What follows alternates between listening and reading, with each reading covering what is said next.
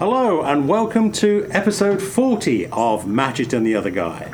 And Kevin and I are sitting outside my home on the banks of Lake Wylie in Charlotte, North Carolina, on a grey and overcast day. It was raining earlier, Kevin, but it has stopped. But it is much cooler and It much much more cooler. pleasant for this time of year. Much more. Yesterday, I know I constantly complain about the humidity, but yesterday out here, it was just like sitting in a sauna. To me, it was unbearable. Hence, I was inside most of the day. Yeah. exactly. It seems so awful during the summertime to lock yourself away out of the sun, but I have to. Oh yeah, I don't blame you a bit. Can't function. I'm going to do the exact same thing. Well, as ever, I never know what we're going to be talking about. You do. Kick us off. What are we going to be talking about today? Well, I think today's topic is very timely as we've just started the Olympics in Tokyo. Yes. Oh, yes, absolutely. Yeah. So I thought we'd have a little discussion about the Olympics since it's right on top of everyone's mind right now. Yeah. Okay. I um, I'm not a great fan of the Olympics, but I don't wish that to sound like I really don't care about them whatsoever. Uh, I'm just not drawn into it in, in the in the way that many other people are. How, how are you with the Olympics? Is it a big thing with you? I enjoy them each Yeah. year. I look forward to them each year. I don't I don't have to watch every minute of every bit of coverage, but uh, you know I like to tune into the highlights and stuff. And nowadays, you know, with them showing on so many different versions of the network, you see a lot of coverage during parts of the day. Whereas used to, you know, everything would be com- compiled to your prime time viewing when everyone was home from work. So you have a lot of opportunities. I'll put it on in my shop and have it on during the day a lot. Yeah. I know it's a great yeah. I mean it's a great occasion around the world. Of course it is. That. Uh, how about um, tell me one story of the Olympics? Try try to get me ex- more excited about the Olympics than I've ever been. Tell me one great story of the Olympics from your perspective. Say say from an American perspective. Tell me something about the Olympics from an American perspective that really did it for you. That one, that one's an easy one to answer, and it has to be the Miracle on Ice because not only do I think it's a great Olympic moment, in my recollection, anytime I think about this topic, it's to me the greatest moment in sports history. Wow. I'm sure that's quite arguable with many other people. Sure. But to me, I, I think that is the penultimate moment in sports.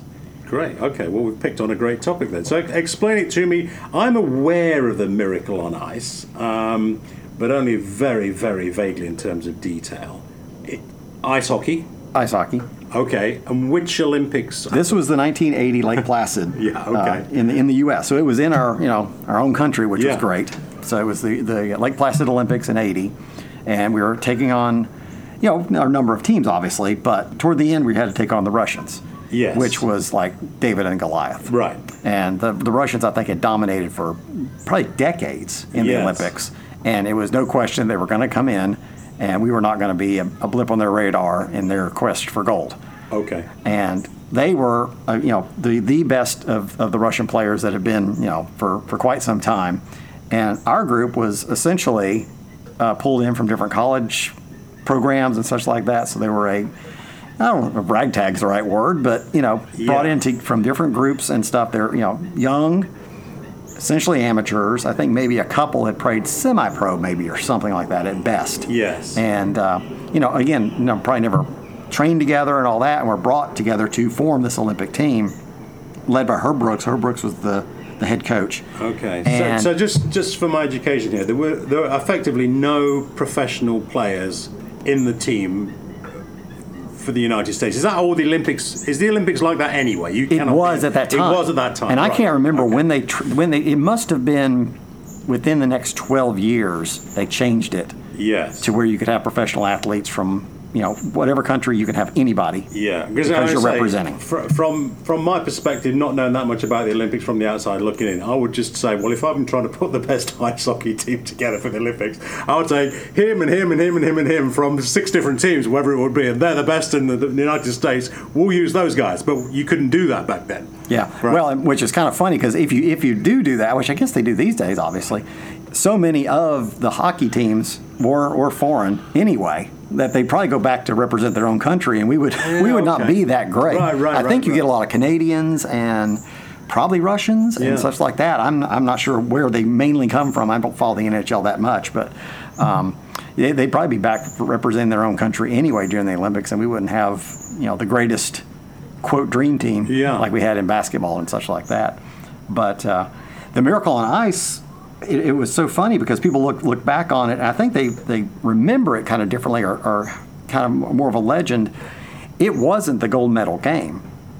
Oh, And I always ac- thought it was. No, no, it actually it actually happened. I think on a uh, it was I know it was on a Friday and it might have been five in the afternoon, early evening or something like that. So it's kind of wasn't you know that big of cover. So a lot of people didn't get to see it live anyway. Right. So it was, it was a quali- uh, Forgive me if I got the terminology wrong, but it was a qualifying game to get towards goal, was it? Yeah, I mean Right, it was okay. it was you know the eliminations. The uh, It was eliminations, the next right. next whatever. Yeah. And so not that many people got to see it live. okay. Um, and it just became, you know, the legend after that. But um, I think they replayed it that evening.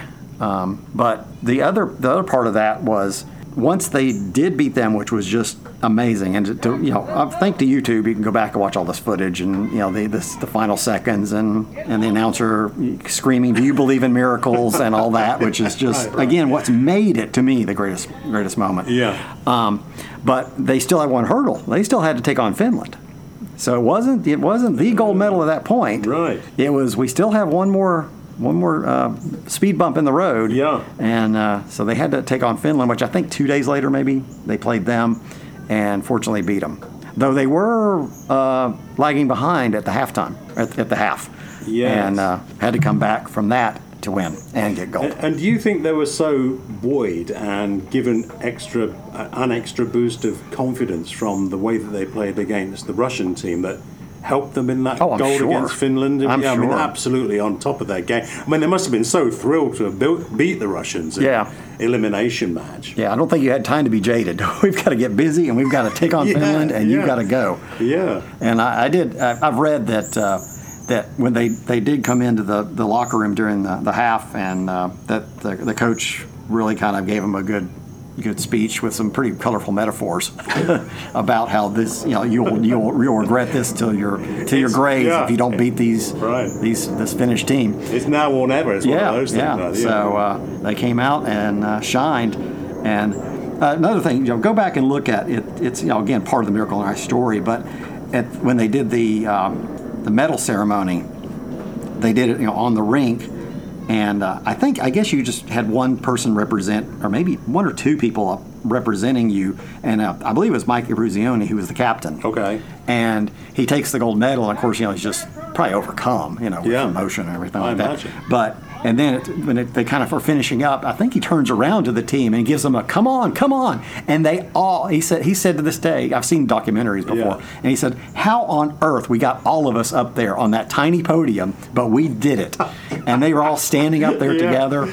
And I tell you, just I just don't think there's ever been a greater moment in sports. I mean, again, that's quite arguable, and there's Yeah. many, many great moments, but to me, and I'm not a huge hockey fan, but that really is just it for me. Yes. Uh, well, that is a very inspiring tale. And now that you've shared that with me, I will have a look on YouTube tonight because I am absolutely sure that'll be on YouTube. Oh, yeah, yeah. I mean, there's almost everything in the world is on YouTube these days. I know we keep referencing it in our podcast, but I'd love to go back and, and see that. So, so let's go. Let's go to you. What uh, what moments have inspired you, Olympic wise? Well, as I said, you know, at the start of this episode, I'm I'm not really overly attracted to the Olympics, so I don't I don't follow it. Though I am always inspired by the story of real people doing real things, as you know, in any walk of life, whether it's an Olympic athlete or a coal miner in England in the 1920s. It doesn't matter to me. It's the it's the story that always attracts me.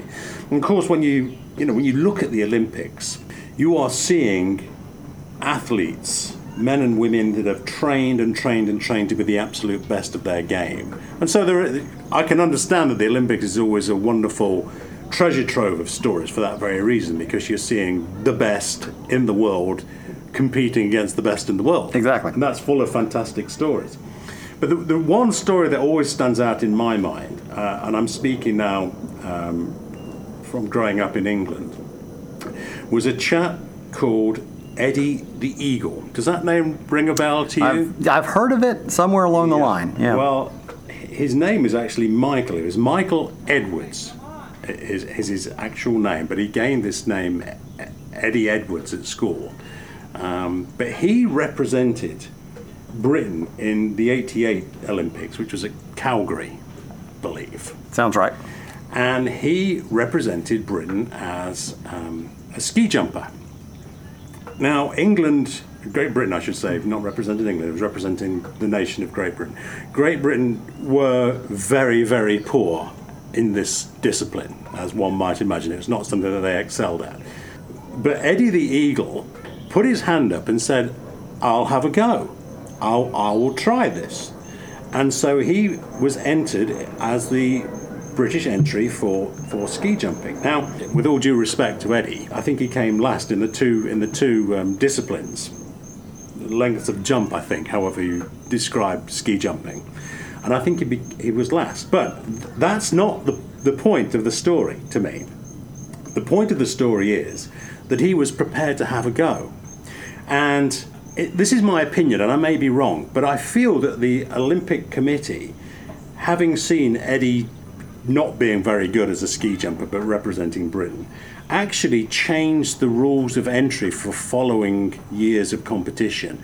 So they would have excluded Eddie the Eagle's efforts because he wasn't good enough. I mean, that's when they thought they might have bringing in the pros. I think they did. I think they. Well, if it's 88 to 92, we know there was a change. So yes, uh, but to me, I have to say, if that's the case, I couldn't disagree more with that because if you look at if you take the Olympic Games to its absolute grassroots, go right back through thousands of years to ancient Greece.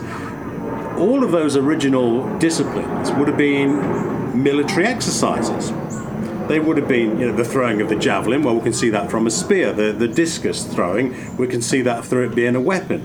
And um, the shot putting, I assume, would have been moving cannonballs around. And but most especially the marathon running, and also the most particularly, I would say, the relay race would surely have been military messengers taking one message from a regiment to another regiment as fast as possible two, three thousand years ago, there were no field telephones, for example, so runners were vitally important. So I'm sure all those disciplines were military inspired exercises. Now, with that in mind, when you look at the ethos, the credo, I, I would say, of the Olympics, it is great athlete versus great athlete. Yes, we see that. But it's also, of course, it is a competition between nations. Is it not? The United States versus Russia versus Great Britain versus France, on and on and on. It is nation against nation in sporting competition, which is a terrific thing. Mm-hmm. But of course, again, you take it back to its uh, early roots, that would have been nation defending each, each other against an invading force. Now, if you looked at the great invading armies of ancient Rome, for example, or ancient Egypt or Greece, they, these countries would have had very mighty, powerful armies and they were invading many smaller countries that realistically didn't stand a chance of defending themselves against the might of ancient Rome. Let's use as an example. But it did. This is the. I'm getting to the point here. The, it didn't stop the warriors of those smaller countries that knew they were going to be defeated from standing up in in in competition against superior forces. It was tiny country A versus ancient Rome, tiny country B versus the might of, of ancient Greece.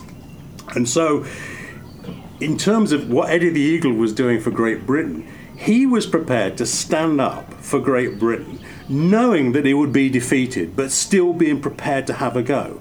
And that is the very basis of what the, the, the Olympic Games is all about. It is sporting competition between athletes, it's sporting competitions between countries, and Britain were prepared just to stand up and and try. That's, That's right. what it was, right? Yeah, because yeah. you can just be, uh, you know, an, an, average citizen and just decide, like he did, that I'm going to go for for this. Yeah. And it may be something you've done somewhat. It may be one of those that I've never tried it, but I'm going to. And if there's a dearth of that in your country, yeah. you may weave your way through the ranks and make it all the way to where you can compete. And anyone is welcome to do that. And we see we see more and more sports come to the forefront that were kind of, you know, oh, I didn't even know this was an Olympic thing because it was never covered. Right. But now you'll see, you know, how long is, you know, we've actually kind of paid attention to curling for a couple, few decades now. Yes. Whereas that would have never gotten coverage. Yeah. But a lot of just average Joes. Just standing up and saying, "I'll have a go." That's right. And, And I- who and knows? I Their think- skill may be the best you know they've ever seen. They never knew they had it, but I, I think in terms of uh, Michael Edwards, Eddie, Eddie the Eagle, I, he, I think he came under a fair amount of criticism from Britain too. Imagine that, if you will. And countries always like to support people to a, to an extent and then crush their hopes. And I think I think uh, Eddie the Eagle came under reasonable criticism from his own country, Great Britain in this case, and others around the world, I'm sure, with the idea that he's just bandstanding, bandstanding, just he just wants to be seen to be in the Olympics. Well, I'm sure to a degree that's the case, that Eddie the Eagle wanted to be in the Olympics. But which athlete from any country doesn't want to be in the Olympics? That's why they're there. They Yeah. train their best to be in the Olympics. Everybody wants to be in the Olympics. But I always came away with the impression, reading of Eddie's events years ago now, I mean, it happened a long while ago, 40 something years ago, that I think if anybody else who was a superior ski jumper had tapped Eddie on the shoulder and said, Eddie, thanks very much, but I am better than this, uh, better than you at doing this. Eddie would have just stood to one side and said, "Have at it," you know. But I, there is nobody else. You know, I'm prepared to have a go because there is nobody else. And I think that's a great story about the Olympics: is just being prepared to have a go. But Eddie himself, I think in later life, he actually had quite a successful career. He went on to um, feature in TV shows. I think he even hosted a couple of TV shows, had guest appearances on Dancing with the Stars, or whatever it would be, you know. And fairly recently, there was a movie made about his career with Hugh Jackman involved. I can't remember the title of it. I'm going to guess it was Eddie the Eagle, but I'm sure we can find out that title via via the internet. Um, but that movie, I think, if it came out in 2018, 2017, 2018, somewhere around there, I think it was the best grossing film of Great Britain in that year. So his story has been remembered.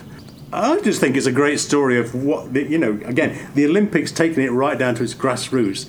That is what the Olympics should be. Someone standing up and having a go. yeah. and it's become beloved folklore of Britain. It sounds like his story anyway. That's if you kind of- Which I think you know it kind of harkens to the uh, Jamaican bobsled team. It's the How does an island decide? Yes. Well, you know, why not? Well, you know. Yeah.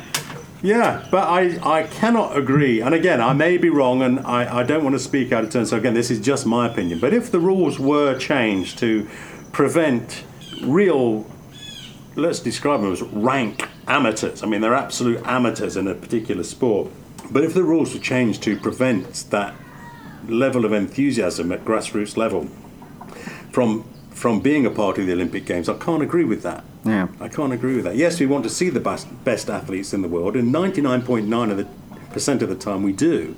But there's nothing to stop a bobsleigh team from a you know an island coming and taking part in the Olympics. Why not? No, no. Absolutely, a why country not? and you can come represent, do it. I mean, I, lo- I love it actually when they do the opening ceremonies and they do the parade of nations. Yeah. And, and you know, whereas, you know, U.S. is usually pretty late because I think they call us United States, so we're way down the alphabet, alphabetical line. But it's, you know, we'll bring in however many, a couple hundred, Yeah. maybe? And then there's that one country that'll literally have two athletes, the flag, the flag, and, and one of them's holding it, and maybe the other athletes, well, the other one comes, and it's like two athletes for whatever. Oh, And they, of course, you know, on the broadcast, and they will be representing da da da in Yeah. this sport, you know, and stuff like that. And you're like going, you really want to root for them big time. Of course you do. Wouldn't it be great for them to medal? Yeah, and look at the smile on those athletes' faces. You know, they are just beyond thrilled to be there. Oh yeah, yeah. Again, in whatever discipline. And it may have, they may have scratched and scrimped and stuff, and the whole country may have done everything they could just to get them there. just there. to get them there. So I love that. But it, it does go back, you know, to what you're talking about. The the I don't know how I feel about the professional thing being part of it. Too. Let's let's say the dream team was Mm-hmm. it '92? I think was the first year, Okay. and I mean it was like you know. Well, they're going to win the medal. Well, they should win the medal. they're the best NBA players Yeah. brought from all over the world. Now, Yes. mostly from America, but still. And I'm like, in a way, they only have they only have it to lose. They're fully expected to mow over everybody. And if they were to be beaten by some oddball country, Yeah. I, it's like you come back and go, oh, we're going to renegotiate your contract. Because if you can't beat, you know, this little whatever, it- it's only like, but and then it's, Yeah. it's not exciting to watch just somebody that's so superior come in and just mow them down, and then you know they celebrate and then they you know get their gold and da, da, da. I don't know if they were on the Wheaties box or not. They might have been, but uh, I don't know how I feel about that. It's a, I find myself in a, in a in a state of conflict really about it because again I understand the sporting heritage of the Olympics and all of that and it's a wonderful thing we've just talked about that but also again if you take it back to grassroots level when it was the country's best warriors versus another country's best warriors wouldn't you want the best players in your Yeah, country to be yeah. representing yeah And I've always thought there was, I came to seem to remember there was kind of a gray area when it you, when it had to be amateur athletes. I mm. think some countries very much fudged that. I think America was, you know, we had a lot of pro teams of different things and had those structures and those defined lines of you've gone pro, you got a contract. Da, da, da. I think a lot of the other countries were bringing over or bringing to whatever country they were hosting and maybe there was a fudging of where they could bring their best, but we weren't. We had to keep our amateur status only with uh, you know whomever was was representing us. So. Yeah. And once you open it up to all pro, it's just any, anybody. But speaking of the NBA, you know Yao Ming would represent China. So in the Olympics, he would play for China. Yeah. Whereas he, you know, obviously played for the NBA when he was, you know, part of his regular career. Eh, you know, and, and they're opening up more and more and more sports. It seemed like coming, which is good and interesting. And I think if they don't get the coverage and don't find it, it's viable, they may, you know, drop them again. Yeah, they're bringing in new things and, and such like that. And I don't understand. I mean, I must say, please educate me if you can on this. Why particular sports are have never been a part of the Olympics? Again, maybe I'm answering my own question by saying, if, again, if you take it back to grassroots, they were all military exercises and stem from there. And can you say that golf? Has a, has a part in the Olympics. I don't, I don't know. I'm picking one sport at random and mm-hmm. saying that, you know. Or, which is one of the fairly fairly recent additions. Yeah. So. Now, also, also the other things I love, you know, looking back is, is the traditions. And, and speaking of '92, I think another great moment in the Olympics. It's my absolute favorite as far as this goes was how they lit the cauldron. That was was '92 Barcelona. Barcelona. Yeah. Okay. Right. And the right, lighting right. of the, the cauldron was done by the archer.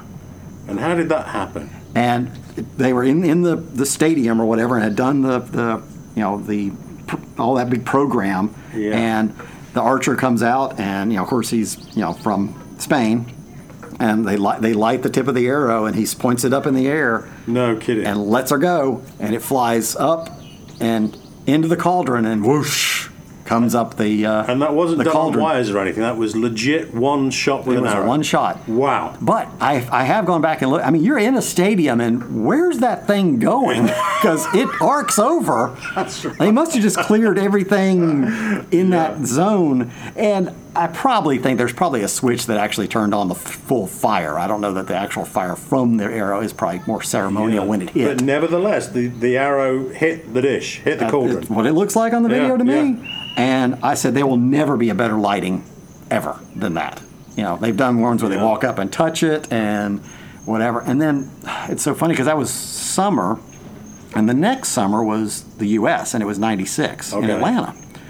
And God love him, it was you know uh, Muhammad Ali, which was wonderful to have him up there, Hmm. and he was the final lighter. He was the lighter of the torch. Okay. And the the, the, run, the last runner presented it to him, which was phenomenal. But it was kind of on this like wire pulley system. He lit this thing, and the wire pulley kind of ricketed its way up to the top, and I went, eh, you know, it was just. It wasn't that Not as spectacular as no, by any stretch. Yeah, yeah, but yeah. Uh, but '96 was also the the one I actually attended the Olympics. Did you enjoy that? I uh, getting to go to the Olympics is a Yeah. very special thing. Yeah, I'm sure. And wh- how it happened was, I was working at Goody's Family Clothing, which we've touched on in Yeah. Knoxville, Tennessee. Okay. Um, which isn't too. It's four hours from from Atlanta. Of course, there's a lot of hu- lot of hubbub, you know, for a few years leading up to it. And, Sure. you know, it's happening in Atlanta with all the construction they're building and changing. Yeah. And we were still going down for concerts and stuff occasionally, so we'd see the changes happening. And I was just working one day during that Olympic, sometime two weeks, and one of the uh, people in the media department kind of just walked through the advertising department and. As she kind of as she walked by my desk, said something along the line, "Hey, anybody want Olympic tickets for tomorrow?" And I just, without missing a beat, spun my chair around and said, "I'll take them." I didn't know what they were for or whatever, but a chance to go to the Olympics, absolutely. And it With was Olympic nimbleness, you turned around in your Yeah, chair with- and yeah, yes, right. spun like, and it was for um, equestrian show jumping. Oh, all right, yeah. So I'm like, hey, it could be anything. you sure? I'm going. Yeah. So called up my roommate and said, hey, you know, can you get out tomorrow and we'll head on down to Atlanta? And he said, yeah, I can take off. So we uh, headed on down early in the morning and made our way to Atlanta. And it was actually, you know, not, it was on the outskirts of Atlanta, which of course many sports, they have to go out away from all yeah, the they're main- all in main- different arenas around Atlanta. That- there's arenas, and then yeah, exactly. There's the ones they built, but then if it's going to be whitewater rafting, obviously it's going to be in a river, which is Right. X amount of miles away. Yeah. And this was at the uh, uh, Georgia Horse Park. So I may be saying it wrong, but uh, somewhere I have the picture of me standing with the sign. But anyway, and so we drove out there and spent many hours watching them show jump, and then. You know, after a good bit of that, we said, "Well, we don't really don't know this sport that well, and we've seen a bunch of it, and I think we're going to see the same for a few more hours. So now let's go back in and enjoy the Olympic Village and go see this stuff." But you know, I spent a good amount of time at the event, and then we went in and Yeah. did some other fanfare things. So with your with your tickets to the equestrian sh- show jumping, you were you were allowed entry to all the arenas that day, or No, no, no. It was the, the, the Olympic Village was probably like the communal area Oh, okay. where everybody could go. I Oh, okay. anybody could just come from Atlanta, wherever and walk around, and they had probably Oh, okay. and yeah. such like that. But yeah, if you were going to go into like the aquatic center that day, you obviously had to have a ticket for that event yes during the Olympics Yeah. time. But Now, how do you stand on this thorny issue? Uh, and again, I, I, I'm far from expert on the Olympics, but I know I've heard this keeps cropping up every time there's an Olympics. How do you stand on, on this thorny issue of the incredible expense that each country has to deal with on building a, an Olympic facility that gets used once and never gets used again. And this argument of, well, maybe we just talked about, you know, going right back to its grassroots history. Maybe we should go back to one of the Greek islands and build a purpose-built facility there that all the summer games, for example, will happen in Greece. We don't have to keep spending these billions of dollars around the world that on facilities that get used hardly ever. Where, do where are you on that? Do you think that's a good thing, a bad thing? Uh, I think it depends on, on the country. Usually, you know, Yeah. some countries are able to continue using them as an aquatic center or as a youth facility or whatever, and Yeah. hopefully they've done quite well of maintaining them and, and finding a use for them. And I think it, you know, again, I'm not an economist, and I'm certainly not part of the Olympic Committee and how they plan or the countries that host, but I guess they always balance it out like we're going to get that much more in revenue of people attending, spending money while they're here. The hype and whatever else they get Yeah. uh, balances out to a better. But I'm sure there. I'm, in fact, I know there's many events or years of the Olympics where they've gone massively into debt, Yes. and I don't know again who's the person or who's the committee that decides how that's going to work. But it is so sad to see the ones that go into disrepair and just get you know Yes, I'm wasted sh- completely. I'm sure that's something that the Olympics try not to focus on, but I'm also 99% sure that there are facilities that have just gone into disrepair and never get used and Oh, just yeah. fall away into nothingness. Yeah, which Sarajevo. seems terribly sad. Sarajevo is always the one that I, I think of because it's just become a it was a war zone, and all the you know you, you'll see pictures or videos on YouTube of what's left of the old bobsledding course and stuff like that, and how it's just been destroyed and everything like that. And, and again, I might be about to suggest something that has already been happening for decades, as far as I'm aware. But it strikes me that those facilities, with more care and attention, could be repurposed into something else. Perhaps that already happens. You know, I'm probably I'm probably saying, well, maybe the Olympic Village could become apartments Yeah. and sold off and money generated that way. And perhaps that is already happening. But that would strike me as a solution to this conundrum of, well, we've just spent X million stroke billion dollars on building this thing. What do we do with it now? Yeah. Yeah. And I think it's literally every country when they finish up handles it differently, probably. And how well they do it is to be seen And decades would- down the line. One would like to believe that all other host nations get together and, and offer their advice. Well, you know, we built this and it didn't really work, but if you'd built it like that, then that would have been better. Or I would suggest you don't build it there because it's very difficult to get to it after the games. Why don't you build that facility somewhere else. Yeah, well, yeah. I, I hope that's the case. And I think more now, more than ever, probably now, they really have pressure on them to build alternative energy sources for you know using them and stuff like Yeah, that. There's probably more of that, you know, and of course the technology's you know gone rapidly improved. Who knows what they're doing over in Tokyo, but yeah, yeah, yeah. hopefully it will, will come out and, and be a positive thing for them throughout the many decades to come. So. Yeah. Well, we better we better think about bringing this episode. That was that was interesting. Yeah. You ready to have the closing ceremonies? Is that what you're saying? You're so much better at this stuff than I am. We're, we're about to, Well, to, to yeah, well the, the cauldron will be extinguished and we'll move on. Yeah. Well, I think that was. I enjoyed. To, I I didn't really know anything about the Miracle on Ice before we. I mean, I, I was aware of it, but I hadn't really heard of it, and I'm not sure if you was aware of Eddie the Eagle's exploits. But uh, yeah, that, uh, two great stories. I Yeah, like, I and there's it. many, many, many more, you know, related to Olympic athletes and Yeah. stuff that are out there, and more to come. Hopefully, hopefully these uh, this couple of weeks will provide some. Yeah. So, Well, gentle listener, I hope you enjoyed that too. And do please join us again for another episode of Match It and the Other Guy. So from me, it's bye bye. And from Kevin, it's bye bye as well. yeah. See you ya. then.